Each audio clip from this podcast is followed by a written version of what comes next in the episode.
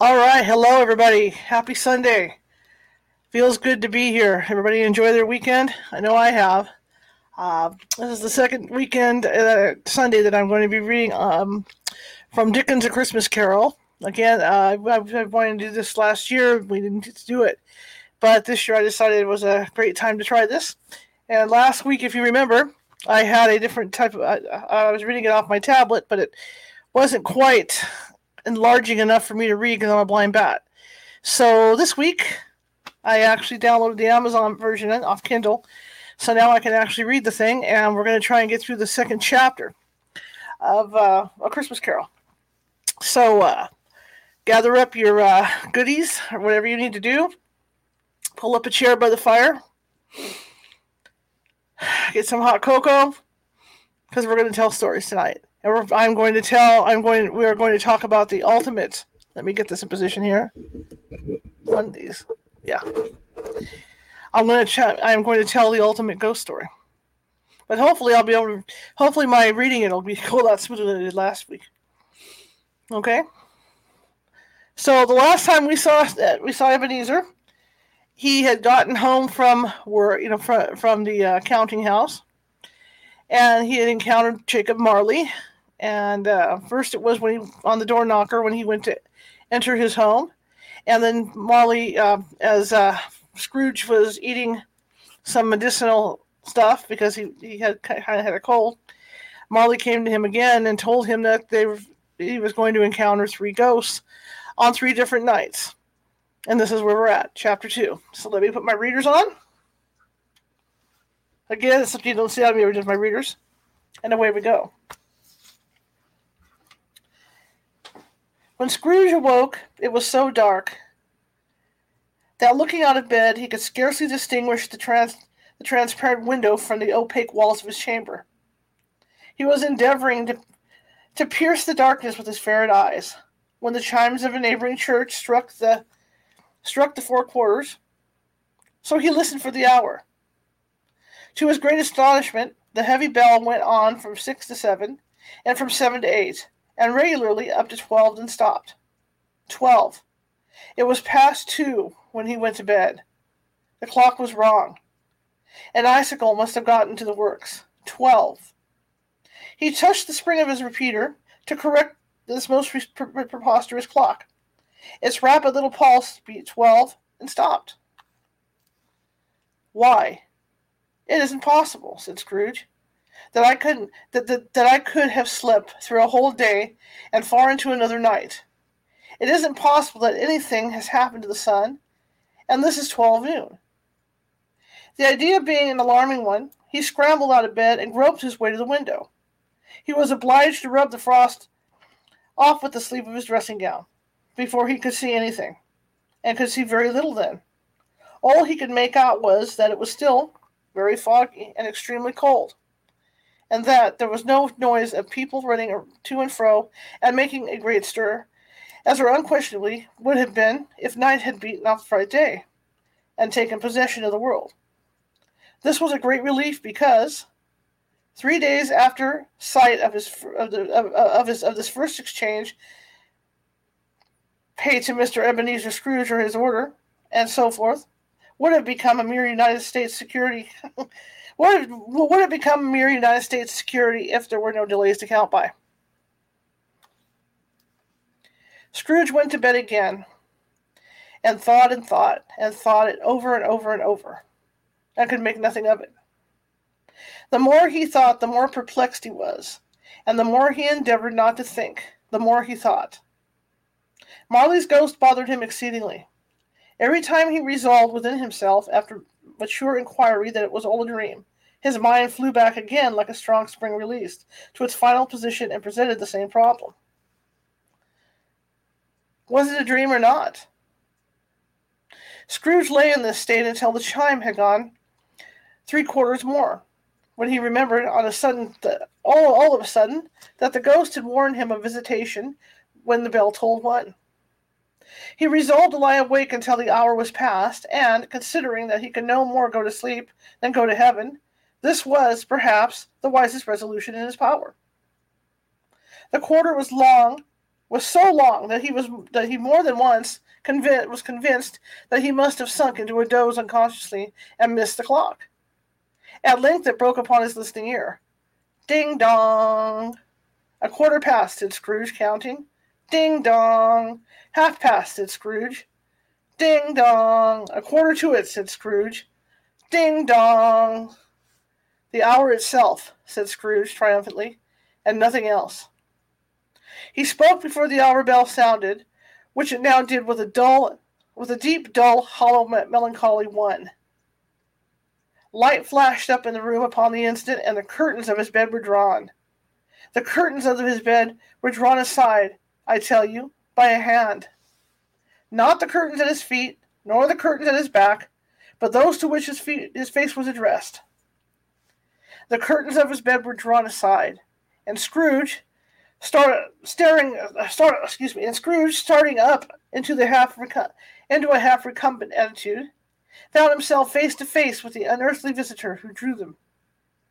As close to it as I am now to you, and I am standing in the spirit at your elbow.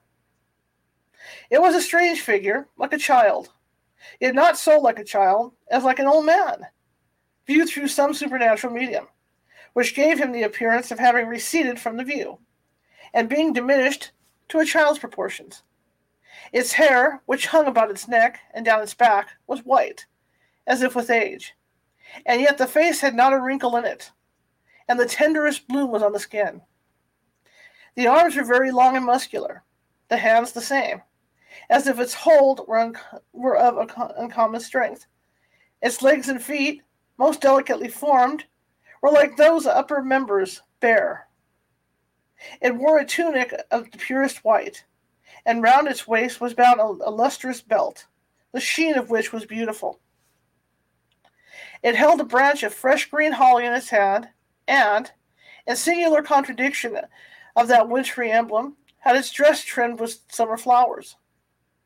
But the strangest thing about it was that from the crown of its head there sprang a bright clear jet of light, by which all this was visible, and which was doubtless the occasion of its using, in its duller moments, a great extinguisher for a cap, which it now held under its arm.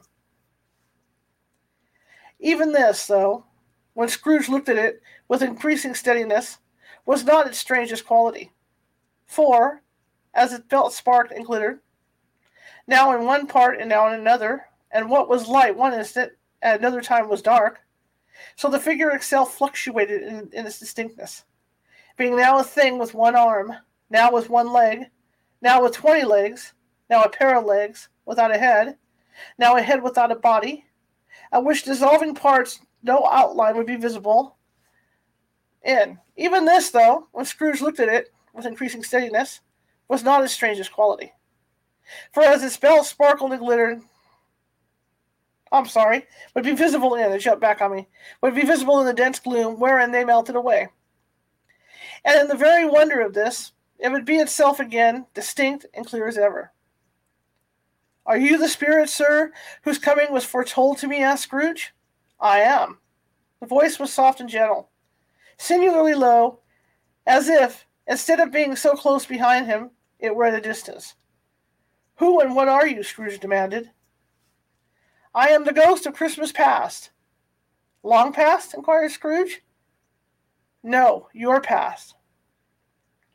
Perhaps Scrooge could not have told anybody why, if anyone could have asked him, but he had a special desire to see the spirit in his cap, and begged him to be covered. What? Exclaimed the ghost. What would you so soon put out with worldly hands? The light I give? Is it not enough that you are one of those whose passions made this cap, and forced me through the whole trans of years to wear it low upon my brow?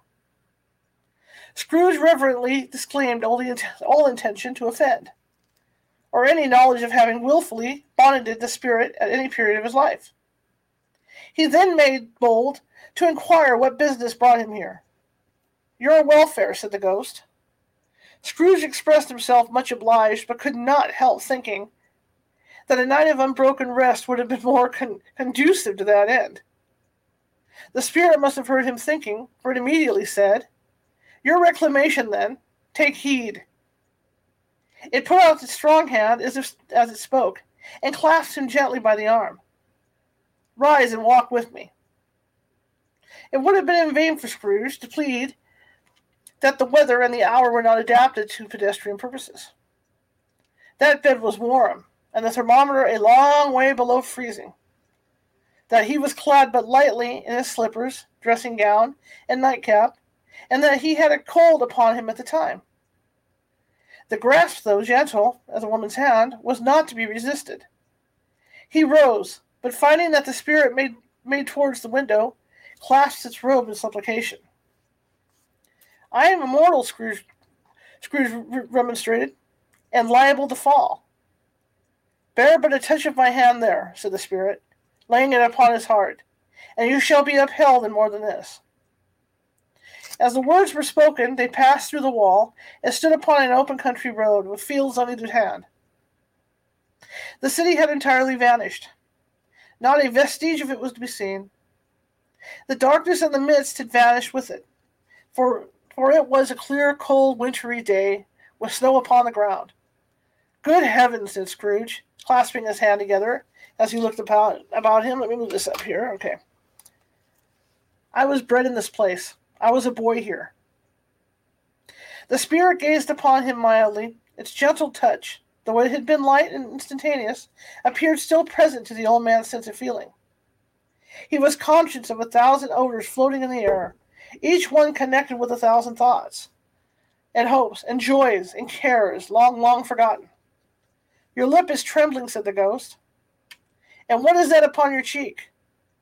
Scrooge muttered with, with an unusual catching in his voice that it was a pimple, and begged the ghost to lead him where he would. "You recollect the way?" inquired the spirit. "Remember it," cried Scrooge. "I could walk it blindfolded." "Strange to have forgotten it for so many years," observed the ghost. "Let us go on." They walked along the road, Scrooge recognizing every gate and post and tree, until a little market town appeared in the distance, with its bridge, its church, and winding river. Some shaggy ponies now were seen trotting towards them, with boys upon their backs, who called to other boys in country gigs and carts driven by farmers. All these boys were in great spirits and shouted to each other, until the broad fields were so full of merry music that the crisp air laughed to hear it. "These are but shadows of the things that have been," said the ghost. "They have no conscience of us." The jocund travelers came on, and as they came, Scrooge knew and named them everyone. Why was he rejoiced beyond all bounds to see them? Why did his cold eye glisten and his heart leap up as they were as they went past? Why was he filled with gladness when, when he heard them give each other Merry Christmas as they parted at crossroads and byways? What was Merry Christmas to Scrooge? Out upon Merry Christmas, what good had it ever done to him? "The school is not quite deserted," said the ghost. "A solitary child, neglected by his friends, is left there still." Scrooge said he knew it, and he sobbed. They left the high road by a well-remembered lane, and soon approached a mansion of dull red brick, with a little weathercock surmounted cop- cop- cupola on the top of the roof, and a bell hanging in it. It was a large house, but one of broken fortunes, for the spacious offices were little used. Their walls were damp and mossy, their windows broken, and their gates decayed. Fowls clucked and strutted in the stables, and the coach houses and sheds were overrun with grass. Nor was it more retentive of its ancient state within, for, entering the dreary hall and glancing through the open doors of many rooms, they found them poorly furnished, cold and vast. There was an earthly savour in the air, a chilly barrenness in the place, which associated itself somehow with too much getting up by candlelight and not too much to eat. They went, the ghost and Scrooge, across the hall, to a door at the back of the house. It opened before them and disclosed a long, bare, melancholy room, made barer still by lines of plain deal forms and desks. At one of these, a lonely boy was reading near a feeble fire, and Scrooge sat down upon a form and wept to see his poor forgotten self as he used to be. Not a Latin echo in the house, not a squeak and scuffle from the mice behind the paneling, not a drip from the half-thawed waterspout in the dull yard behind, not a sigh among the leafless boughs of one despondent poplar, not the idle swinging of an empty storehouse door. No, not a clicking in the fire, but fell upon the heart of Scrooge with softening influence and gave a freer passage to his tears. The spirit touched him on the arm and pointed to his younger self, intent upon his reading.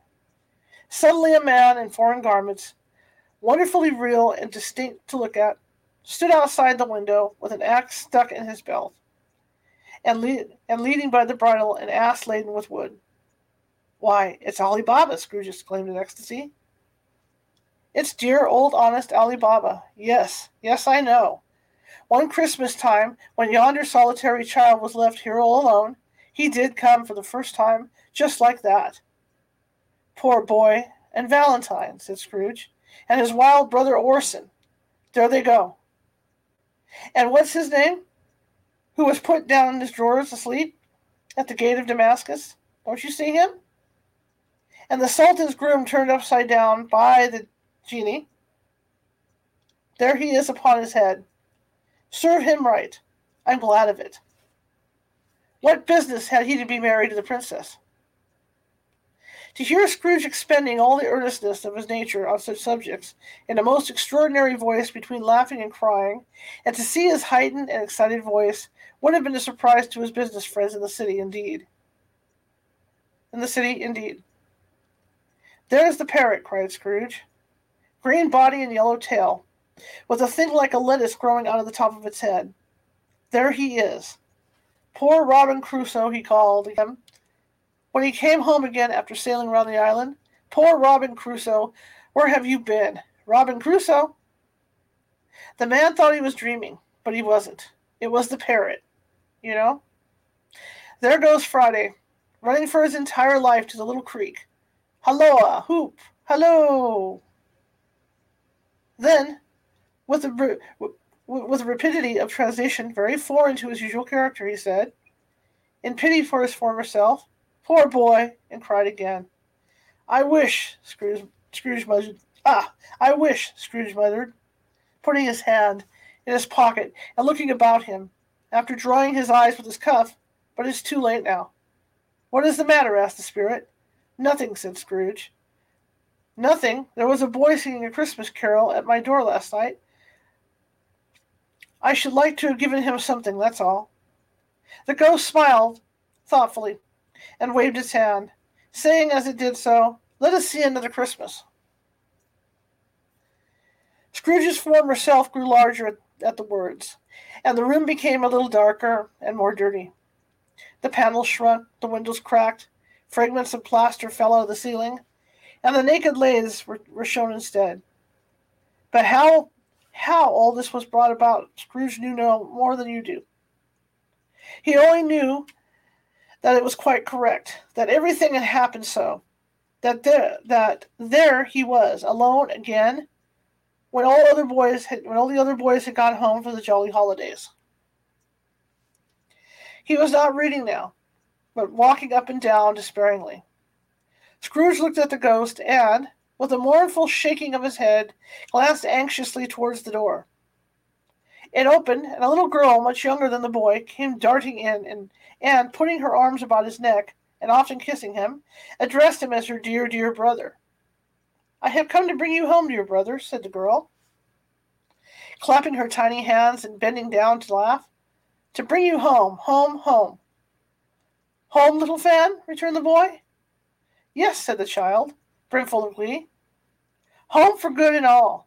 Home for ever and ever. Father is so much kinder than he used to be. That home's like heaven. He spoke so gently to me one dear night when, when I was going to bed that I was not afraid to ask him once more if you might come home, and he said yes. Yes, you should. And sent me in a coach to bring you."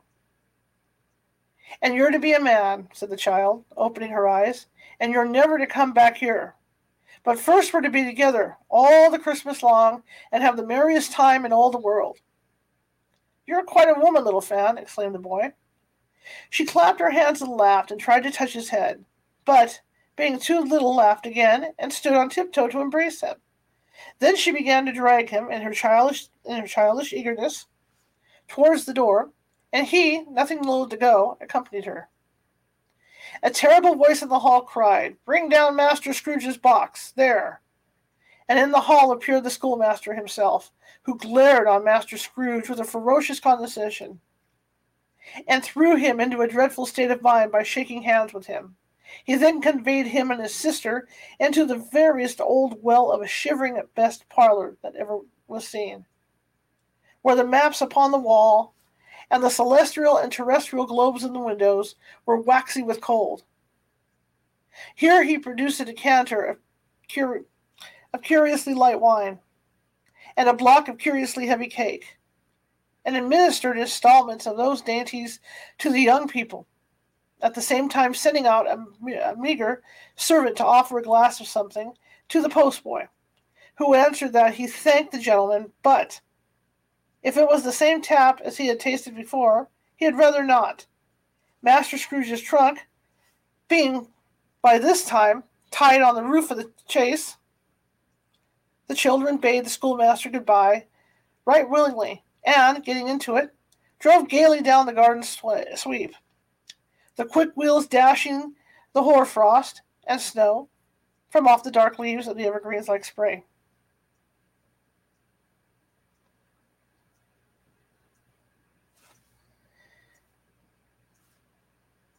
"Always a delicate creature, whom a breath might have withered," said the ghost, "but she had a large heart."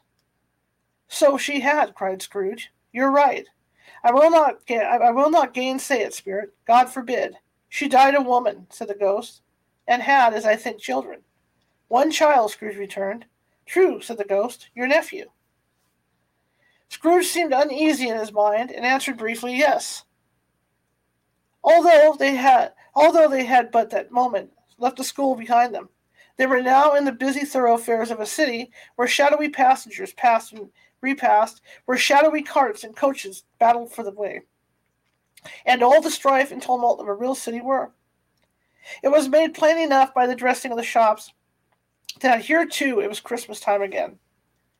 But it was evening, and the streets were lighted up. The ghost stopped at a certain warehouse door and asked Scrooge if he knew it. "Know it," said Scrooge. "Was I apprenticed here?" They went in. At sight of an old gentleman in a Welsh wig, sitting behind such a high desk, that if he had been two inches taller, he might have knocked his head against the ceiling, Scrooge cried in great excitement, "Why, it's old Fezziwig! Bless his heart, it's Fezziwig alive again!" Old Fezziwig laid down his pen and looked up at the clock, which pointed to the hour of seven. He rubbed his hands, adjusted his capacious waistcoat, laughed all over himself from, from his shoes to his organ of, of benevolence, and called out in a comfortable, oily, rich, fat, jo- jo- jo- joyful voice, "Yo-ho, there, Ebenezer, Dick!" Scrooge's former self, now grown a young man, came briskly in, accompanied by his fellow apprentice. "Dick Wilkins, to be sure," said Scrooge to the ghost. "Bless me, yes. There he is. He was very much attached to me, was Dick. Poor Dick, dear, dear." "Yo-ho, my boy," said Fezziwig. "No more work tonight. Christmas Eve, Dick." "Christmas, Ebenezer." "Let's have the shutters up," cried old Fezziwig, with a sharp clap of his hands, before a man can say Jack Robinson. You wouldn't believe how those fellows went at it. They charged into the street with the shutters. One, two, three, had them up in their places. Four, five, six, barred, barred them and pinned them up. Seven, eight, nine, and came back before you could have got to twelve, panting like racehorses. "Hilly-ho!" cried the old Fezziwig, skipping down from the high desk with wonderful agility. "Clear away, my lads, and let's have lots of room here. Hilly-hoo, Dick! Cheer up, Ebenezer! Clear away!" There was nothing that they wouldn't have cleared away or couldn't have cleared away, with old Fezziwig looking on. It was done in a minute. Every movable was packed off as if it were dismissed from public life for, uh, forevermore. The floor was swept and watered. The lamps were trimmed, fuel was heaped upon the fire, and the warehouse was as snug and warm and dry and bright a ballroom as you ever would desire to see upon a winter's night. In came a fiddler with a music book, and went up to the lofty desk and made an orchestra of it, and turned like fifty, fifty stomach aches. In came Missus Fezziwig, one vast substantial smile. In came the three Miss Fezziwigs, beaming and lovable. In came the six young followers whose hearts they broke. In came all the young men and women employed in the business. In came the housemaid with her cousin, the baker. In came the cook with her brother's particular friend, the milkman. In came the boy from over the way, who was suspected of not ha- having borrowed enough from his master, trying to hide himself behind the girl from next door, but, but one, who was proved to have had her ears pulled by her mistress. In they all came, one after another, some shyly, some boldly, some gracefully, some awkwardly, some pushing, some pulling, and all they came, anyhow and everyhow. Away they all went, twenty couple at once. Hands half round the back again, the other way, down the middle and up again, round and round in various stages of affectionate gro- grouping. Old top couple always turning up in the wrong place. New top couple starting off again as soon as they got there.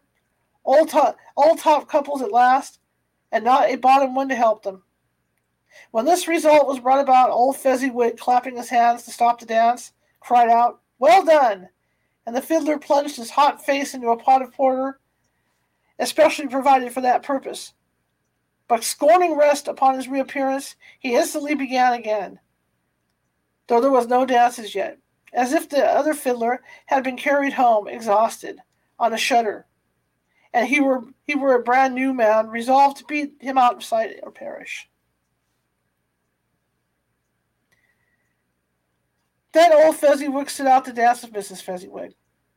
There were more dances, and there were forfeits, and more dances, and there was cake, and there was negus, and there was a great piece of cold roast, and there was a great piece of cold boiled, and there were mince pies, and plenty of beer. But the great effect of the evening came after the roast and boiled, when the fiddler, an artful dog mind, an artful dog mind, the sort of man who knew his business better than you or I could could, ha- could have told it him, struck up Sir Roger de Coverley. Then old Fezziwig stood up to dance with Missus Fezziwig.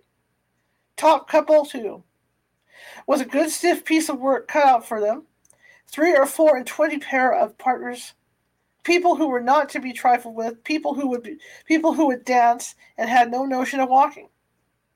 But if they had been twice as many, ah, four times, old Fezziwig would have done a match for them, and so would Missus Fezziwig. As to her, she was worthy to be his partner in every sense of the term. If that's not high praise, tell me higher, and I'll use it. A positive light appeared to issue from Fezziwig's calves. They shone in every part of the dance like moons. You couldn't have predicted at any given time what would become of them next. And when old Fezziwig and Missus Fezziwig had gone through the dance, advance and retire, both hands to your partner, bow and curtsy, corkscrew, thread to the, okay, thread the needle, and back again to your place. Fezziwig cut, cut so deftly that he appeared to wink with his legs, and came upon his feet again without a stagger.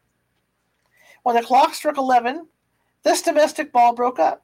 Mister and Missus Fezziwig took their stations, one on either side of the door, and shaking hands with every person individually, as he or she went out, wished him or her a Merry Christmas.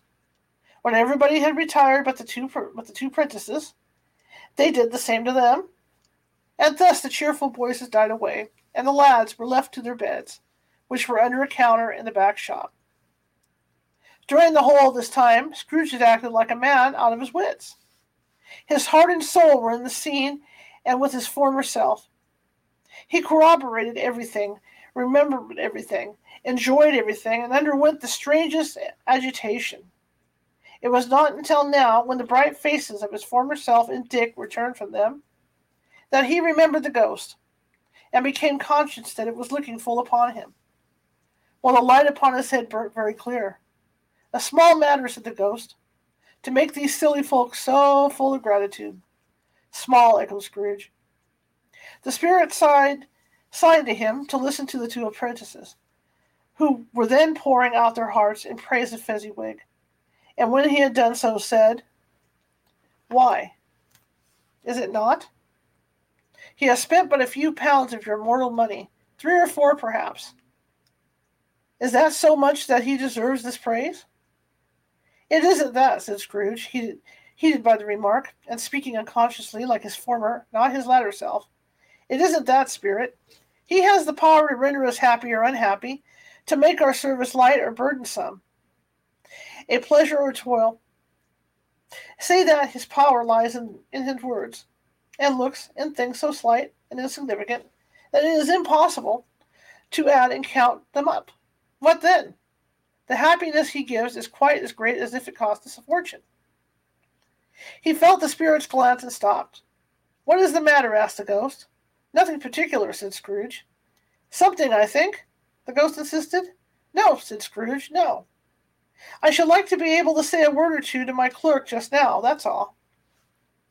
His former self turned down the lamps as he gave utterance to the wish, and Scrooge, Scrooge and the Ghost again stood side by side in the open air. "My time grows short," observed the Spirit. "Quick!"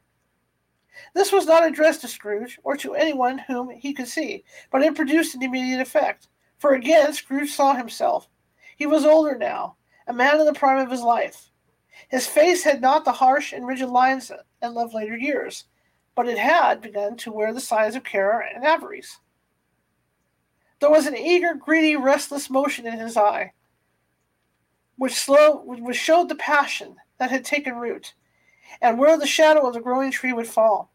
He was not alone, but sat by the side of a fair young girl in a morning dress, in whose eyes there were tears, which, spar- which sparkled in the light that shone out of the Ghost of Christmas Past.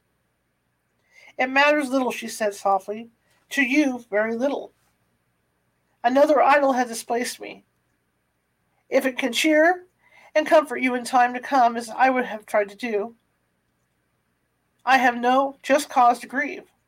"What idol has displaced you?" he rejoined. "A golden one. This is even, this is the even-handed dealing of the world," he said. "There is nothing on which it, it is so hard as poverty, and there is nothing it professes to condemn with such severity as the pursuit of wealth." "You fear the world too much," she answered gently. "All your other hopes have merged into the hope of being beyond the chance of its sordid reproach. I have seen your nobler aspirations fall off one by one until the master passion gain engrosses you. Have I not?" "What then?" he retorted. "Even if I have grown so much wiser, what then? I am not changed towards you." She shook her head. "Am I? Our contact is an old one. It was made when we were both poor. Our, our, so our contract is an old one. It was made when we were both poor, and content to be so until, in good season, we could improve our worldly fortune by our patient industry. You are changed. When it was made, you were another man." "I was a boy," he said impatiently. "Your own feeling tells you that you were not what you are," she returned. "I am. I am that which promised happiness when we were one, and heart is fraught with misery, now that we are two. How often and how keenly I have thought of this, I will not say. It is enough that I have thought of it, and can release you. Have I ever sought release? In words? No, never. In what then? In a changed nature, in an altered spirit, in another atmosphere of life, another hope as its great end. In everything that made my love of any worth or value in your sight." "If this had never been between us," said the girl, looking mildly, but with steadiness upon him, "tell me, would you seek me out and try to win me now?" Ah, uh, no. He seemed to yield to the justice of, of this supposition in spite of himself. But he said with a struggle, "You think not." "I would gladly think otherwise if I could," she answered. "Heaven knows, when I have learned a truth like this, I know how strong and irresistible it must be. But if you were free today, tomorrow, yesterday, can even, I believe, that you would choose a dowerless girl. You, who in your very confidence with her weigh, with her, weigh everything by gain or choosing her, if for the moment you were false enough to your one guiding principle to do so. Do I not know that your, do I not know that, that, that your repentance and regret would surely follow? I do, and I release you with a full heart for the love of him you once were. She left him, and they parted. He was about to speak, but with her head turned from him, she resumed. You may, the memory of what has happened makes me hope you will have pain in this. A very, very brief time, and you will dismiss the recollection of it gladly as an unprofitable dream from which it happened. May you be happy in the life that you have chosen. She left him, and they parted. Spirit, said Scrooge, show me no more. Conduct me home. Why, you, why do you delight to torture me? One shadow more, exclaimed the ghost. No more, cried Scrooge. No more. I don't wish to sh- see it. Show me no more. But the relentless ghost pin- pinioned him in both his arms and forced him to observe what happened next. They were in another scene and place, a room, not very large or handsome, but full of comfort. Near to the winter fire that sat a beautiful young girl, so like the last that Scrooge had believed it was the same, until he saw her. Now a comely matron, sitting opposite her daughter. The noise in this room was perfectly tumultuous, for there were more children there than Scrooge in his agitated state of mind could count. And unlike the celebrated herd in the poem, they were not forty children, conducting themselves like one. But every child was conducting itself like forty. The consequences were uproarious beyond belief, but no one seemed to care. On the con- on the contrary, the mother and daughter laughed heartily and enjoyed it very much, and the latter, soon soon beginning to mingle in, in the sports, got pillaged by the young br- br- brigands most ruthlessly. What would I not have given to be one of them, though I never could have been so rude. No, no. I wouldn't for the wealth of all the world have crushed that braided hair and torn it down. And for the precious little shoe, I wouldn't have plucked it off. God bless my soul, to save my life. As to measuring her waist in sport, as they did, bold young brood, I couldn't have done it. I should have expected my arm to have grown round it for a punishment, and never came straight again. And yet I should have dearly liked, I own, to have touched her lips, to have questioned her, that she might have opened them, to have looked upon the lashes of her downcast eyes and never raised a blush, to have let loose waves of hair, an inch of which would be a keepsake beyond price. In short, I would have liked, I do confess, to have had the lightest license of a child, and yet to have been man enough to know its value. But now a knocking at the door was heard, and such a rush immediately ensued that she, with laughing face and plundered dress, was borne towards it to the center of a flushed and boisterous group, just in time to greet the father, who came home, attended by a man laden with Christmas toys and presents. Then the shouting and the struggling and the onslaught that was made on the, the defenseless porter, the scaling him with the chairs for ladders, to dive into his pockets, despoil him of brown paper parcels, hold on tight by his cravat, hug him round his neck, pummel his back, and kick his legs in, impre- in, in, in impressionable, uh, sorry, irrepressible affection.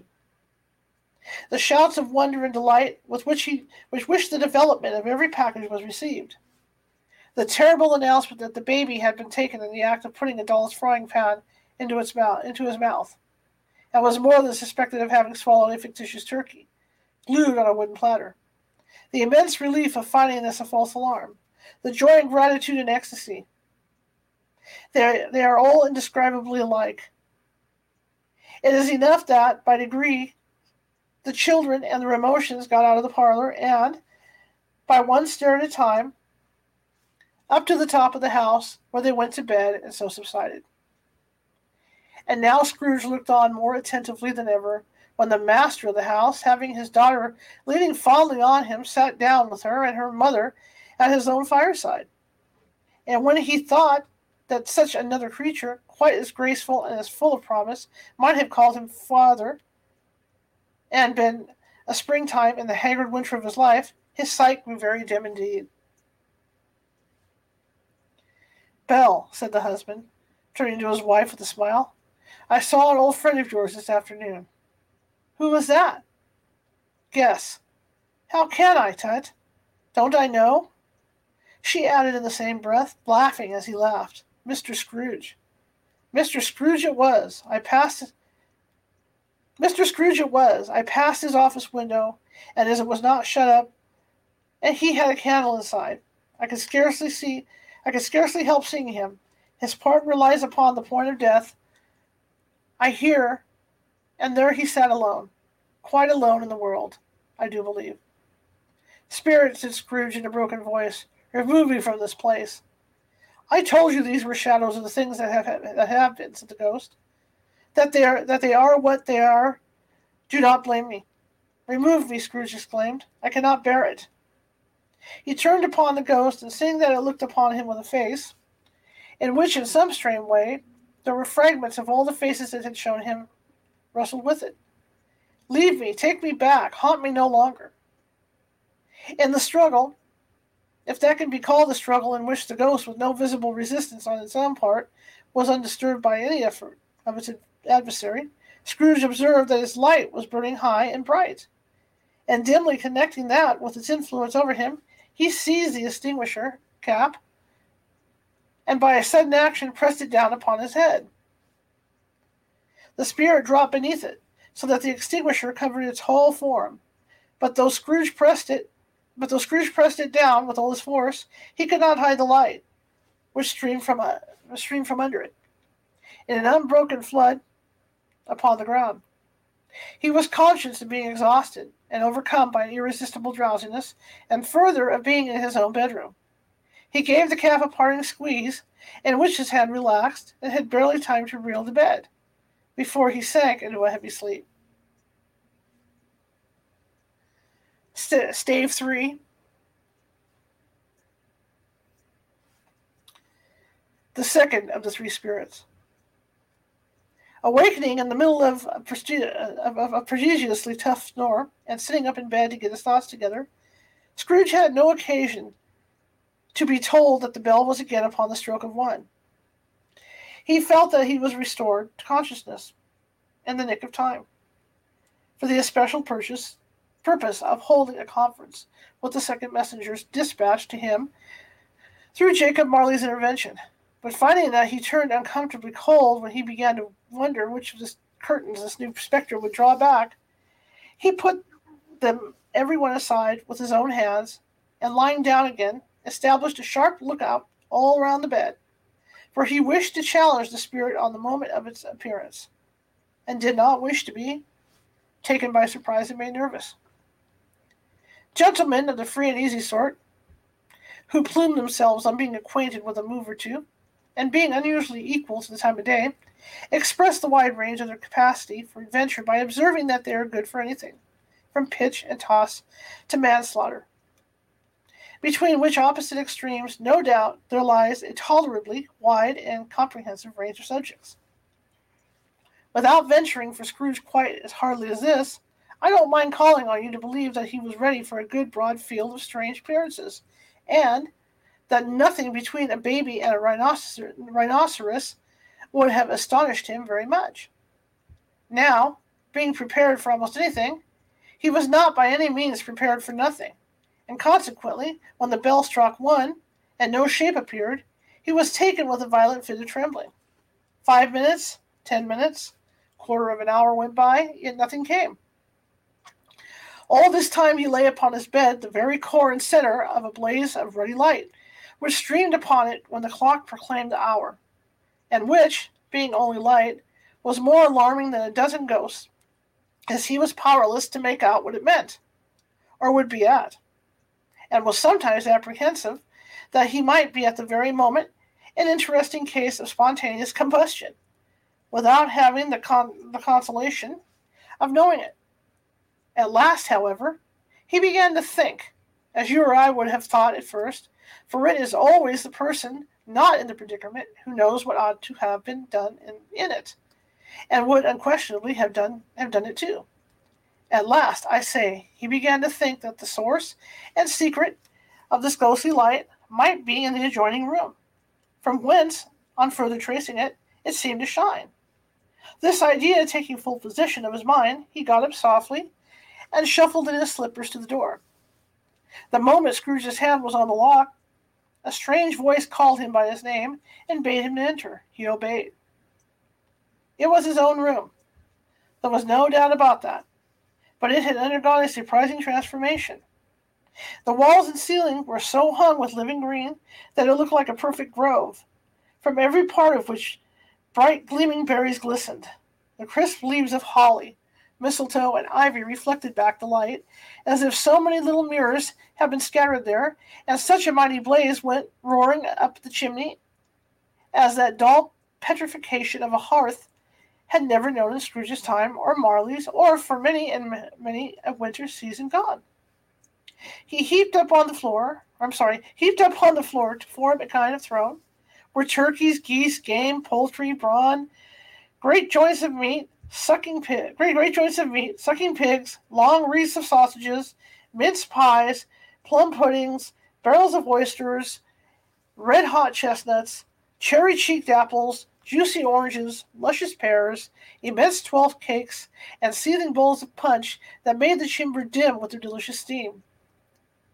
In easy state upon this couch there sat a jolly giant, glorious to see, who bore a glory, who bore a glowing torch, and in shape not unlike Plenty's horn, and held it up, high up, to shed its light on Scrooge as he came peeping around the door. "Come in," explained the ghost. "Come in, and know me better, man." Scrooge entered timidly and hung his head before the spirit. He was not do- he was he was not the dogged Scrooge he had been, and though the spirit's eyes were clear and kind, he did not like to meet him them. "I am the ghost Christmas present," said the spirit. "Look upon me." Scrooge reverently did so. It was cl- it was clothed in one simple deep green robe or mantle, bordered with white fur. This garment hung so loosely on the figure that his capacious breast was bare, as if disdaining to the, to be warded or concealed by any art, by, by, by any artifice. Its feet, observable beneath the ample folds of the garment, were also bare, and on its head it wore no other covering than a holly wreath, set here and there with shining icicles. Its dark brown curls were long and free, free as this. G- Free, excuse me, free, free as its genial face, its sparkling eye, its opening hand, its cheery voice, its unconstrained demeanor, and its joyful air.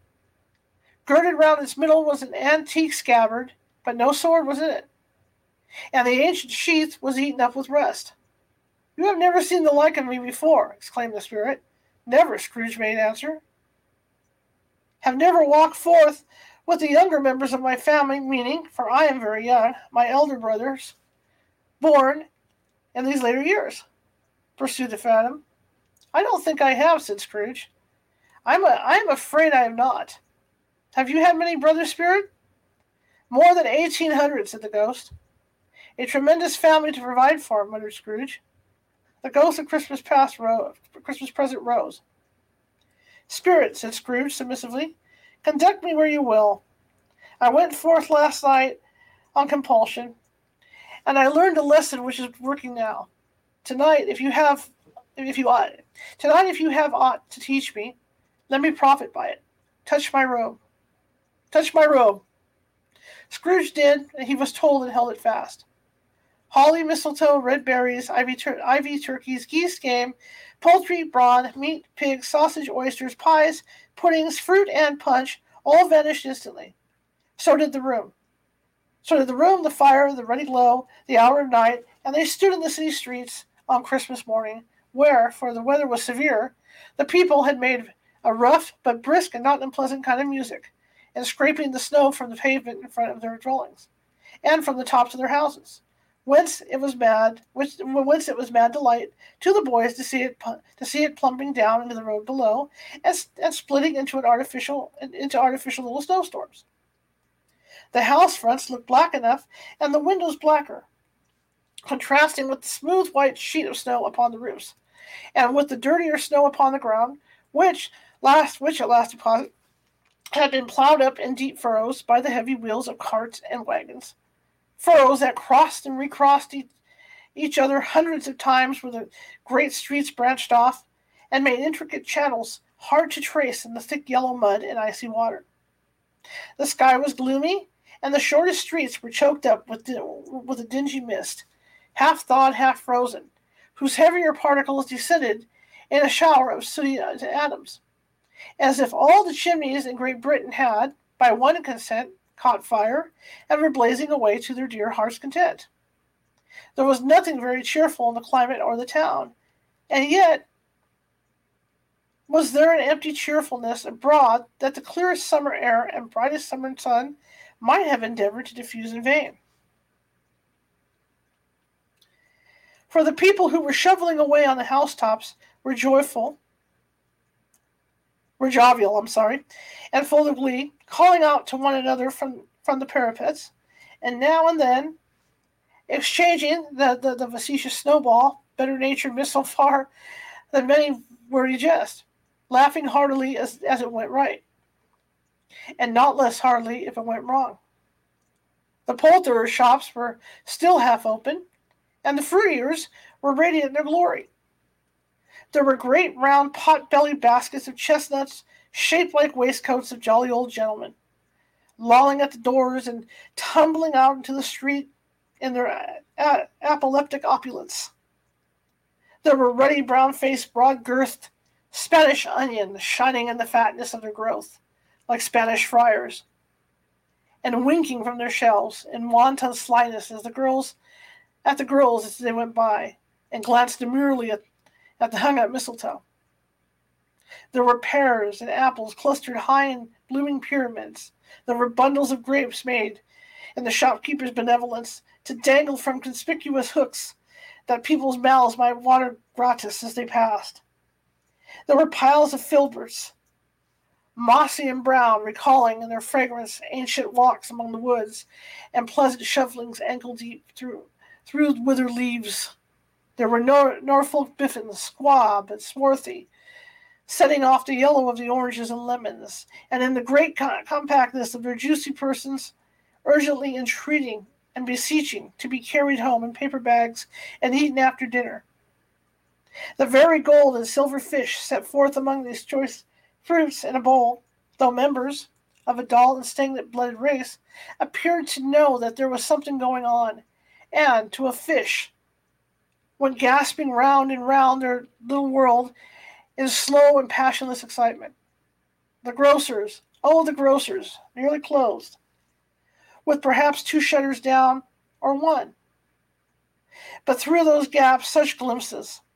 It was not alone that the scales descending on the counter made a merry sound, or that the twine and roller parted company so briskly, or that the canisters were rattled up and down like juggling tricks, or even that the blended scents of tea and coffee were so grateful to the nose, or even that the raisins were so plentiful and rare, the almonds so extremely white, the sticks of cinnamon so long and straight, the other spices so delicious, the candied fruits so caked and spotted with molten sugar as to make the coldest lookers-on feel faint and subsequently bilious. Nor was it that the figs were moist and pulpy, or that the French plums blushed in modest tartness from their highly decorated boxes, or that everything was good to eat and in its Christmas dress, but the customers were all so hurried and so eager in the hopeful promise of the day that they tumbled up against each other at the door, crashing their wicker baskets wildly, and left their purchases upon the counter and came running back to fetch them, and committed hundreds of the like mistakes in the best humor possible, while the grocer and his people were so frank and fresh, that the polished hearts with which they fastened their aprons behind might have been their own, worn out for general inspection and for Christmas draw, and for Christmas daws to peck at if they chose. But soon the steeples called good people to all to church and the chapel, and away and away they came, flocking through the streets in their best clothes and with their gayest faces. And at the same time there emerged from scores of by-streets, lanes, and nameless turnings, innumerable people carrying their dinners to the bakers' shops. The sight of these poor revelers appeared to interest the spirit very much, for he stood with Scrooge beside him in a baker's doorway, and, taking off the covers as their bearers passed, sprinkled incense on their dinners from his torch. And it was a very uncommon kind of torch, for once or twice, when the, when there were angry words between some some dinner carriers who had jostled each other, he shed a few drops of water on them from it, and their good humor was restored directly, for, they said, it was a shame to quarrel upon Christmas Day. And so it was. God love it, so it was. In time, the bell ceased, and the bakers were shut up, and yet there was a genial shadow- shadowing forth of all these dinners, and the progress of their cooking in the thawed blotch of wet above each baker's oven, where the pavement smoked as if its stones were cooking too. Is there a peculiar flavor in what you sprinkle from your torch? Asked Scrooge. There is, my own. Would it apply to any kind of dinner on this day? Asked Scrooge. To any kindly given, to a poor one most. Why to a poor one most? Asked Scrooge. Because it needs it most. Spirit, said Scrooge, after a moment's thought, I wonder you, of all the beings in the many worlds about us, should desire to cramp these people's opportunities of innocent enjoyment. Aye, cried the Spirit. You would deprive them of their means of dining every seventh day, often the only day on which they can be said to dine at all, said Scrooge. Wouldn't you? Aye, cried the Spirit. You seek to close these places on the seventh day, said Scrooge, and it comes to the same thing. I seek, exclaimed the Spirit. Forgive me if I am wrong. It has been done in your name, or at least in that of your family, said Scrooge. There are some upon this earth of yours, returned the Spirit, who lay claim to know us, and who do their deeds of passion, pride, ill will, hatred, envy, bigotry, and selfishness in our name, who are as strange to us and all of our kith and kin as if they had never lived. Remember that, and charge their doings on themselves, not us. Scrooge promised that he would, and they went on, invisible, as they had been before, into the suburbs of the town. It was a remarkable quality of the ghost, which Scrooge had observed at the baker's, that notwithstanding his gigantic size, he could accommodate himself to any place with ease, and that he stood beneath a low roof quite as gracefully and like a, su- a supernatural creature as it was possible he could have done in any lofty hall. And perhaps it was the pleasure the good Spirit had had in showing off his power of his, or else it was his own kind, generous, hearty nature, and his, and his sympathy with all poor men, that led him straight to Scrooge's clerk's, for there he went, and took Scrooge with him, holding to his robe, and on the threshold of, of the door the Spirit smiled, and stepped to the blessed Bob Cratchit's dwelling, and stopped to, I'm sorry, smiled and stopped to bless Bob Cratchit's dwelling with the sprinkling of his torch. Think of that. Bob had but fifteen. Bob, a week himself. He pocketed on he pocketed on Saturdays but fifteen copies of his Christian name, and yet the ghost of Christmas present blessed his, his flower-roomed house. Then up rose Missus Cratchit, Cratchit's wife, dressed out but poorly, in a twice-turned gown, but brave in ribbons which, which are cheap, and make a godly show, and make a goodly show, and make a goodly show for six, I'm sorry, which are cheap, and make a goodly show for sixpence.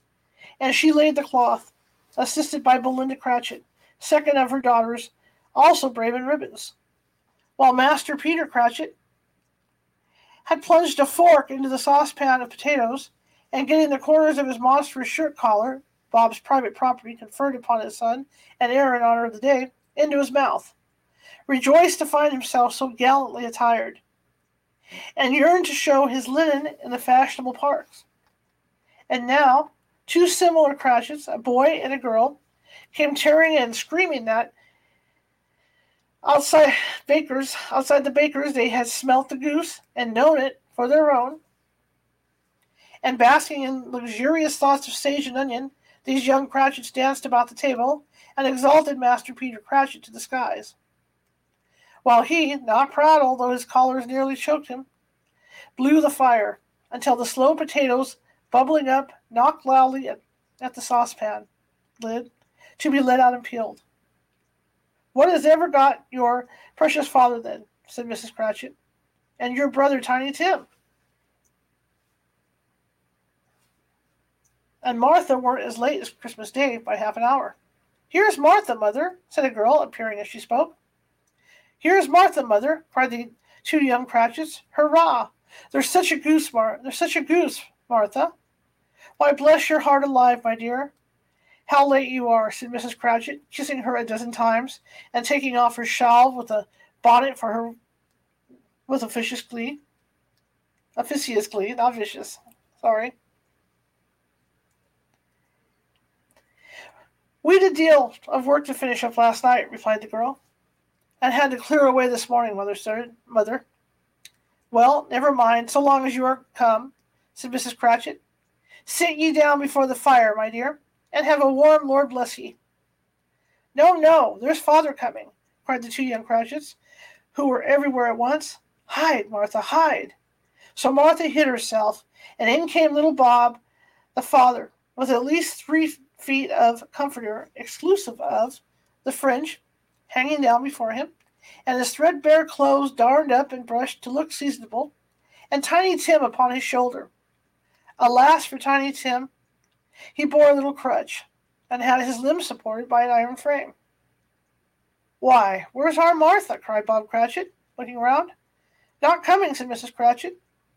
"Not coming," said Bob, with a sudden d- declension in, in his high spirits, for he had been t- he had been Tim's blood horse all the way from church, and had come home rampant.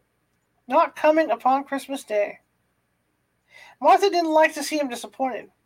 If it were only a joke, if it were only a joke. So she came out prematurely from behind the closet door and ran into his arms while the two young Cratchits hustled Tiny Tim and bore him off into the wash house that he might hear the put, the pudding singing in the, in the copper. "And how did little Tim behave?" asked Missus Cratchit when she had him, when she had rallied Bob and Bob on, uh, excuse me a second, when she rallied, rallied Bob. Uh, uh, uh. God, I can't get this out. Asked Missus Cratchit, and Bob had hugged his daughter to his heart's content. "As good as gold," said Bob, "and better. Somehow he gets thoughtful, sitting by himself so much, and thinks the strangest things you ever heard. He told me, coming home, that he hoped people saw him in the church, because he was a cripple, and it might be pleasant to them to remember upon Christmas who made the lame beggars walk and blind men see." Bob's voice was, was tremulous when he told him this, and trembled more when he said that Tiny Tim was growing strong and hearty. His active little crutch was heard upon the floor, and back came Tiny Tim before another word was spoken, escorted by his brother and sister to his stool beside the fire. And while Bob, turning up his cuffs, as if, poor fellow, they were capable of being made more shabby, compounded some hot mixture in a jug with gin and lemons, and stirred it round and round, and put it on the hob to simmer, Master Peter and the two ambiguous young Cratchits went to fetch the goose, with which they soon returned in high possession. Such a bustle ensued that you might have thought a goose, the rarest of all birds, a feathered phenomenon, to which a black swan was a matter of course, and in truth it was something very like like it in the house. Missus Cratchit made the gravy, ready beforehand, a little saucepan, hissing hot. Master Peter mashed the potatoes with incredible vigor. Miss Belinda sweetened up the applesauce. Martha dusted the hot plates, Bob took Tiny Tim beside him in a tiny corner at the table. The two young Cratchits sat chairs for everyone, not forgetting themselves, and, mounting guard upon their posts, crammed spoons into their mouths, lest they should shriek for the goose before their turn came to be helped. At last the dishes were set on, and grace was said. It was succeeded by a breathless pause as Missus Cratchit, looking slowly all along the carving knife, prepared to plunge it into the breast. But when she did, and when the long-expected gush of stuffing issued forth, one murmur of delight arose around the around the board, and even Tiny Tim, excited by the two young Cratchits, beat on the table with the with the handle of his knife and feebly cried, "Hurrah!" There never was such a goose. Bob said, as he Bob said he didn't believe there ever was such a goose cooked. Its tenderness and flavor, size and cheapness, were themes of the universal were themes of universal admiration. Eked out by applesauce, or eked out by applesauce, and mashed potatoes, it was a sufficient dinner for the whole family. Indeed, as Missus Cratchit said with great delight, surveying one small atom of a bone upon the dish, they hadn't ate it all at least. They hadn't ate it all at last. Yet everyone had had enough, and the youngest Cratchits, in particular, were steeped in sage and onion to the eyebrows. But now, the plates being changed by Missus Belinda, by Miss Belinda, Missus Cratchit left the room alone, too nervous to bear witness, to take the pudding up and bring it in. Suppose it should not be done enough. Suppose it should break in turning out. Suppose somebody should have got over the over the wall of the backyard and stolen it while while, while they were merry with the goose. A supposition at which the two young Cratchits became livid. All sorts of horrors were supposed. Hello, a great deal hello, a great deal of steam. Steam. The pudding was out of the copper, a smell like a washing day. There was the cloth, a smell like an eating house and a pastry cook's next door to each other, with a laundress's next door to that. That was the pudding. In half a minute Missus Cratchit entered, flushed, but smiling proudly with the pudding, like a speckled cannonball, so hard and firm, blazing in half of blazing in half of half a quartern of ignited brandy, and bedlight with Christmas holly stuck in the top. "Oh, a wonderful pudding," Bob Cratchit said, and calmly, too, that he regarded it as the greatest success achieved. Missus Cratchit said that, now that the now now the weight off her mind, she would confess she had her doubts about the quantity of flour. Everybody had something to say about it, but nobody said or thought it, it was that it, it, it was at all small pudding for a large family. It would have been flat, hearsay, to do so. Any Cratchit would have been blushed to hint at such a thing. At last the dinner was all done. The cloth was cleared, the hearth swept, and the fire made up, the compound in the jug being tasted and considered perfect. Apples and oranges were put upon the table, and a shovel full of chestnuts on the fire. Then all the Cratchit family drew round the hearth in what Bob Cratchit called a circle, meaning half a one. And at Bob Cratchit's elbow stood the family display glass, two tumblers, and a custard cup without a handle. These held the hot stuff from the jug. However, as well as gold goblets, golden goblets would have done, and Bob served it out with beaming looks, while the chestnuts on the fire sputtered and crackled noisily. Then Bob proposed, "A Merry Christmas to us all, my dears. God bless us," which all the family echoed. "God bless us, everyone," said Tiny Tim, the last of all. He sat very close to his father's side upon his little stool. Bob held held his withered little hand to his, as if he loved as if he loved the child, and wished to keep him by his side, and dreaded that he might not that he might be taken from him. "Spirit," said Scrooge, with an interest he had never felt before, "tell me if Tiny Tim will live." "I see a vacant seat," replied the ghost, "in the poor chimney corner, and a crutch without an owner carefully preserved. If these shadows remain unaltered by the future, the child will die." "No, no," said Scrooge. "Oh, no, kind spirit. Say he will be spared." "If these shadows remain unaltered by the future, none of my race, excuse me, if these shadows remain unaltered by the future, none of the, None other of my race, returned the ghost, will find him. What then? If he be like to die, he had he had better do it, and decrease the surplus population. Scrooge hung his head to hear his own words quoted by the spirit, and was overcome with penitence and grief. Man, said the ghost, if man be in your if man you be in heart, not adamant, forbear that wicked that wicked cant until you have discovered what the surplus is, and where it is, will you decide what men shall live, what men shall die. It may be that, in the sight of heaven, you are more worthless and less fit to live than millions like this poor man's child. O God, to hear the in- insect on the leaf pronouncing on the too much life among his hungry brothers in the dust. Scrooge bent before the ghost's rebuke, and, trembling, cast his eyes upon the ground. But he raised them speedily on hearing his own name. Mister Scrooge, said Bob. I'll give you Mister Scrooge, the founder of the feast. The founder of the feast, indeed, cried Missus Cratchit, reddening.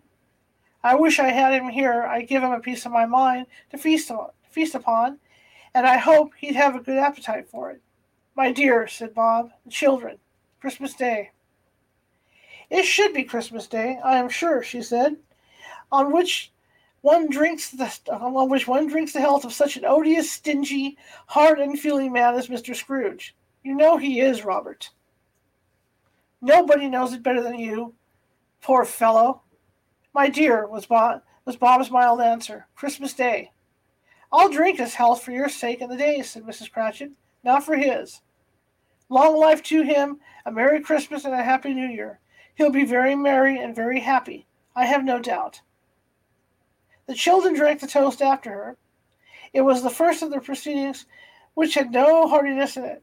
Tiny Tim drank it last of all, but he didn't care twopence for it. Scrooge was the ogre of the family. The mention of his name cast a dark shadow on the party, which was not dispelled for, for, for a full five minutes. After it had passed away, they, they were ten times merrier than before. From the mere relief of Scrooge to the baleful being done with it, Bob Cratchit told them how how he had a situation in his eye for the Master Pe- for, for Master Peter, which would bring in, if obtained, full five and sixpence weekly.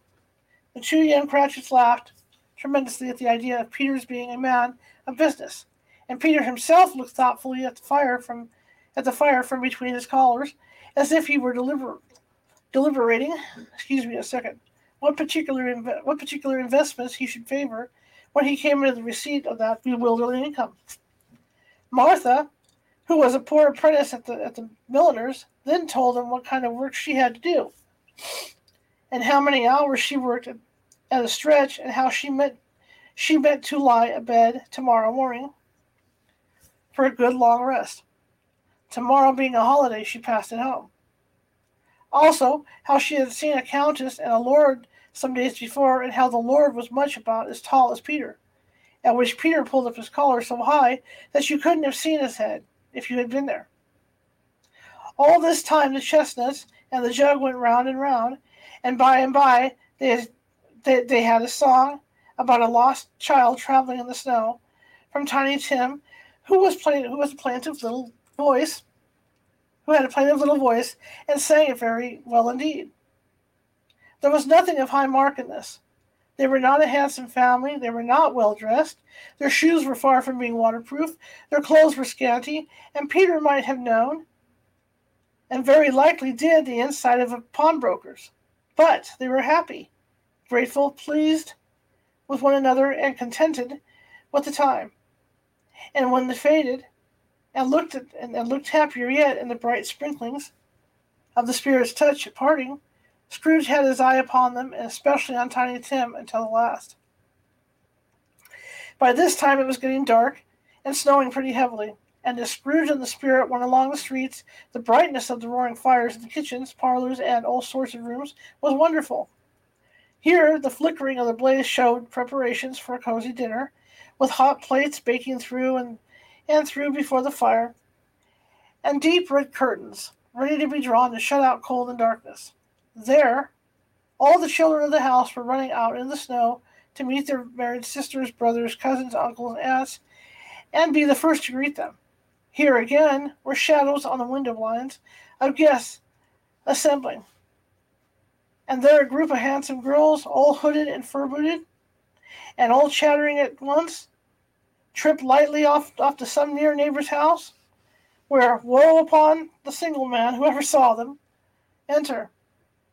Artful witches, well, they knew it, and a glow. But if you had judged from the numbers of people on their way to friendly gatherings, you might have thought that no one was at home to give them welcome. Instead, Every instead of every house expecting company and piling up its fires half chimney high, blessings on it, how the ghost exulted. How it bared, how it bared its breath abreast and opened its ca- ca- capacious palm and floated on, outpouring with generous hand its bright and harmless mirth on everything within its reach. The very lamplighter who ran on before, dotting the dusky street with specks of light, and who was dressed to spend the evening somewhere, laughed out loudly as the spirit passed through the little kennel, the lamplighter, that he had any company but Christmas. And now, without a word of warning from the ghost, they stood upon a bleak and desert moor, desert moor, where monstrous masses of rude stone were cast about, as though it were the burial place of giants, and water spread itself wheresoever it listed, or would have done so, but for the frost that held it prisoner. And nothing grew but moss and freeze and furs. Furzy, I guess it's furzy. And coarse, rank grass. Down in the west, the setting sun had left a streak of fiery red, which glared upon the desolation for an instant, like a sullen eye. And frowning lower, lower, lower yet, was lost in the thick gloom of the darkest night. What is this place? Asked Scrooge. A place where miners live. Who labor in the bowels of the earth, returned the spirit, but they know me, see? A light shone from the window of a hut, and swiftly they advanced towards it. Passing through the wall of the mud and stone, they found a cheerful company assembled round a glowing fire. An old, old man and woman, with their children and their children's children, and another generation beyond that, all decked out gaily in their holiday attire. The old man, in a voice that seldom rose above the howling of the wind upon the barren waste, was singing them a Christmas song. It had been a very old song when he was a boy, and from time to time they all joined in the chorus. So surely as they raised their voices, the old man got quite blithe and loud, and so surely as they stopped, his vigor sank again. The spirit did not tarry here, but bade Scrooge hold his robe, and passing on a bemore, sped whither? Not to see, to see. To Scrooge's horror, looking back, he saw the last of the land, a frightful range of rocks behind them, and his ears were deafened by the thundering of water, as it ro- ro- rolled and roared, and raged among the dreadful caverns it had worn, and fiercely tried to undermine the earth. Built upon a dismal reef of sunken rocks, some league or so from the shore, on which, on which the water chafed and dashed, the wild year through, there stood a solitary lighthouse. Great heaps of seaweed clung to its base, and storm birds, born of the wind, one might suppose, as seaweed of the water, rose and fell upon it, like the waves they skimmed. But even here, two men who watched the light had made a fire, that through the loophole in the thick stone wall shed out a ray of brightness on the awful sea. Joining their horny hands over the rough table, It does say horny hands. Joined over their horny hands, uh, uh, join, join, join, joining their horny hands over the rough table at which they sat, they wished each other Merry Christmas in their can of gro- in their can of grog. And one of them, the elder, the elder two, with his face all damaged and scarred with hard weather, and the figurehead of an old ship might be, struck up a sturdy song that was like a gale in itself. Again the ghost sped on, above the black and heaving sea. On, on, until being far away. As he told Scrooge, from any shore they lighted on they lighted on a ship. They stood beside the helmsman at the wheel. Look out in the bow. The officers who had the watch, dark ghostly figures in their several stations, but every man among them hummed a Christmas tune, or had a Christmas thought, or spoke below his breath to his companion or some bygone Christmas day, with homeward hopes belonging to it. and every man on board, waking or sleeping, good or bad, had had a kinder word for one for one another on that day than on any other day of the year, and had shared, to some extent, in his festivities, and had remembered those he cared for at a distance, and had known that they delighted to remember him. It was a great surprise to Scrooge, while listening to this to the moaning of the wind and thinking what a solemn thing it was to move through, move on through the lonely darkness over an unknown ab- abyss, whose depths were secrets as profound as its depth. It was a great surprise to Scrooge, while thus, thus engaged, to hear a hearty laugh.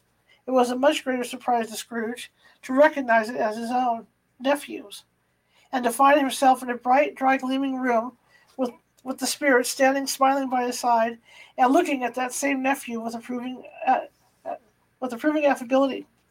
"Ha, ha," laughed Scrooge's nephew. "Ha, ha, ha. If you should happen by any unlikely chance to know a man more blessed in a laugh than Scrooge's nephew, all I can say is, I should like to know him too. Introduce him to me, and I'll cultivate his acquaintance."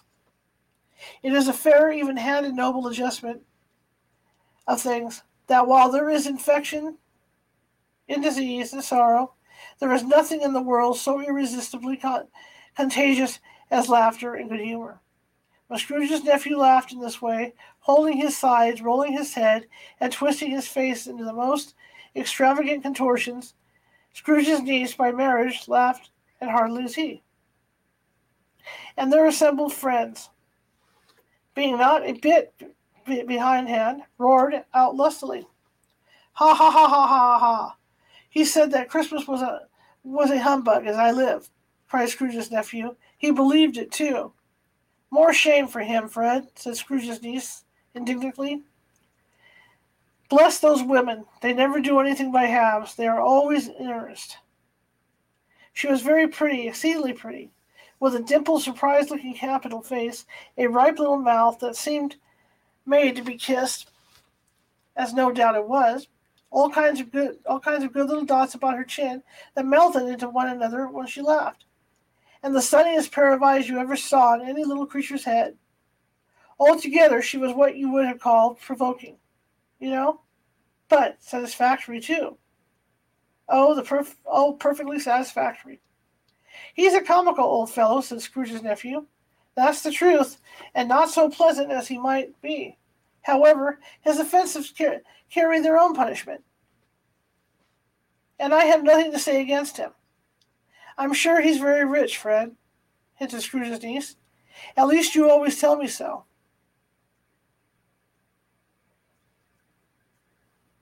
"What of that, my dear?" said Scrooge's nephew. I'm going to read some of his messages real quick. I've got a thing right in front of where I need to be. Unfortunately, I can't read your messages. I've got a stupid thing from Corel there, so sorry, guys. Um, "what of that, my dear?" said Scrooge's nephew. "His wealth is of no use to him. He didn't do any good with it. He didn't make himself comfortable with it. He hasn't the satisfaction of thinking, ha, ha, ha, that he is ever going to benefit any of us with it." "I have no patience with him," observed Scrooge's niece. Scrooge's niece, niece's sisters and all other ladies expressed the same opinion.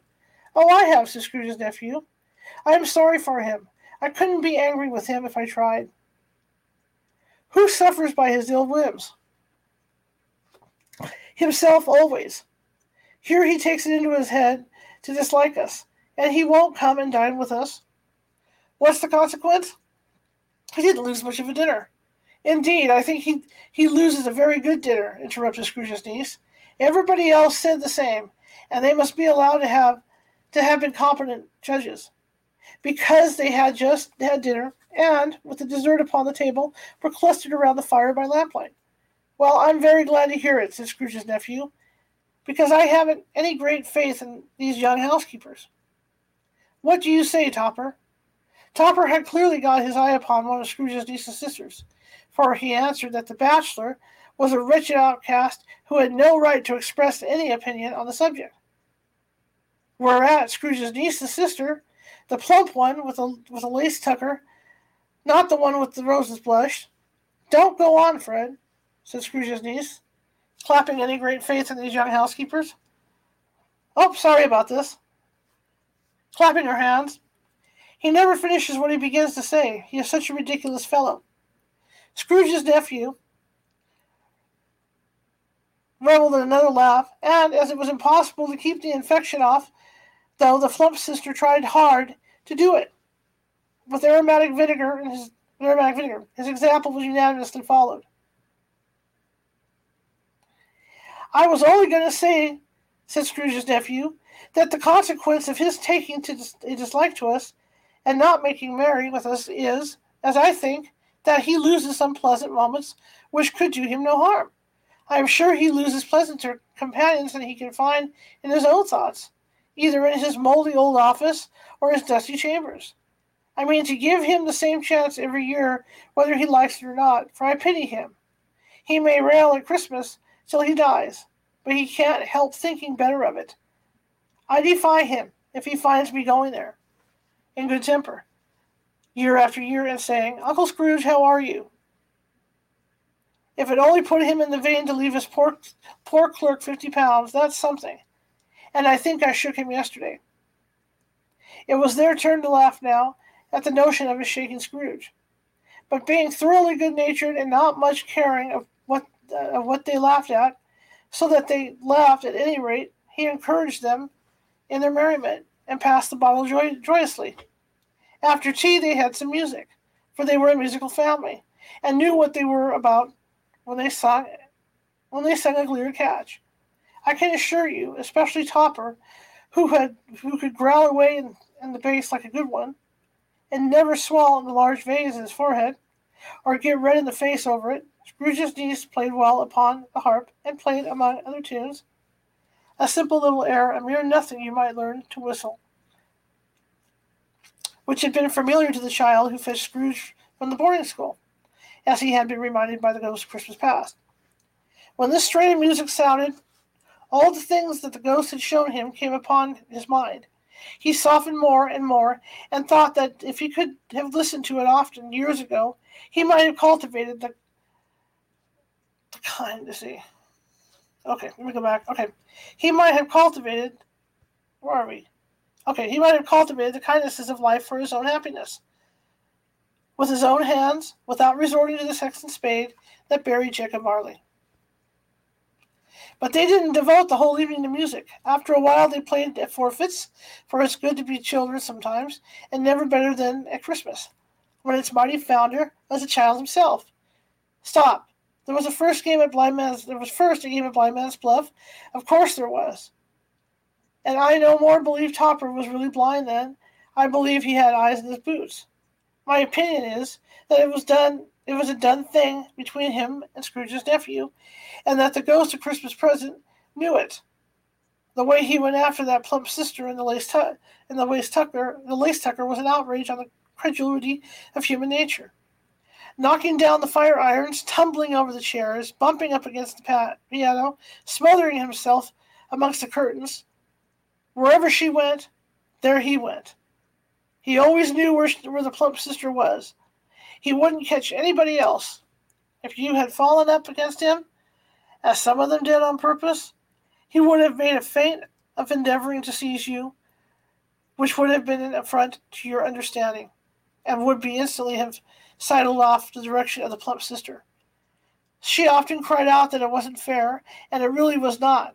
But when at last he caught her, when in spite of all her silken rustlings and her rapid flutterings past him, he got her in a corner of the room where there was no escape, then his conduct was the most execrable. For his pretending not to know her, his pretending that it was necessary to touch her, her headdress, and further to assure himself of her identity by pressing a certain ring upon her finger and a certain chain about her neck, was vile, monstrous. No doubt she told him her opinion of it. When another blind man, being in office, they were so very confidential together be- behind the curtains. Scrooge's niece was not one of the blind man's bluff party, one of the blind man's bluff party, but was made comfortable with a large chair and, foot- and a footstool in a snug corner where the ghost and Scrooge were close behind her. But she joined in the forfeits and loved and loved her love to the admiration, admiration with all the letters of the, of the alphabet. Likewise, at the game of how, when, and where, she was very great, and, to the secret joy of Scrooge's nephew, beat her sisters hollow, though they were sharp girls too, as Toppers could have told you. There might have been twenty people there, young and old, but they all played, and so did Scrooge, for wholly forgetting, and the interest he had in what was going on, that his voice made no sound in, in their ears. He sometimes came out with his guess quite loud, and very often guessed right, too, for the sharpest needle, best Whitechapel warranted, but not cut in the eye, was not sharper than Scrooge, blunt as he took it in his head to be. The ghost was greatly pleased to find him in this mood, and looked upon him with such favor that he begged, he begged like a boy to be to be allowed to stay until the guest departed. But this was the spirit. But this the spirit said could not be done. Here is a new game, said Scrooge. One half hour. One half hour, spirit, only one. It was a game called Yes and No, where Scrooge's nephew had to think of something, and the rest must find out what. He he only answered either questions yes or no, as the case was. The brisk fire of questioning to which he was exposed elicited from him that he was thinking of an animal, a live animal rather than a disagreeable animal, a savage animal, an animal that growled and grunted sometimes, and talked sometimes, and lived in London, and walked about the streets, and wasn't made a show of, and wasn't led by anybody, and didn't live in a menagerie, and was never killed in a market, and was not a horse, or an ass, or a cow, or a bull, or a tiger, or a dog, or a pig, or a cat, or a bear. And every fresh question that was put to him, this nephew burst into the fresh air, fresh roar of laughter, and was so inexpressibly tickled that he was obliged to, to get up off the sofa and stamp. At last the plump sister, falling into a similar state, cried out, "I have found it out! I know what it is, Fred! I know what it is!" "What is it?" cried Fred. "It's your uncle, Scrooge!" Which it certainly was. Admiration was was a universal sentiment, though some objected that the reply to it, that, that the reply, "Is it a bear?" ought to have been yes, inasmuch as an answer in the negative was sufficient to have diverted their thoughts from Mister Scrooge, supposing they had they had ever had any tendency that way. "He has given us plenty of merriment, I am sure," said Fred, "and it would be ungrateful not to not to drink his health. Here is a glass of mulled wine and wine ready to our hand at the moment. And I say, Uncle Scrooge?" "Well, Uncle Scrooge," they cried.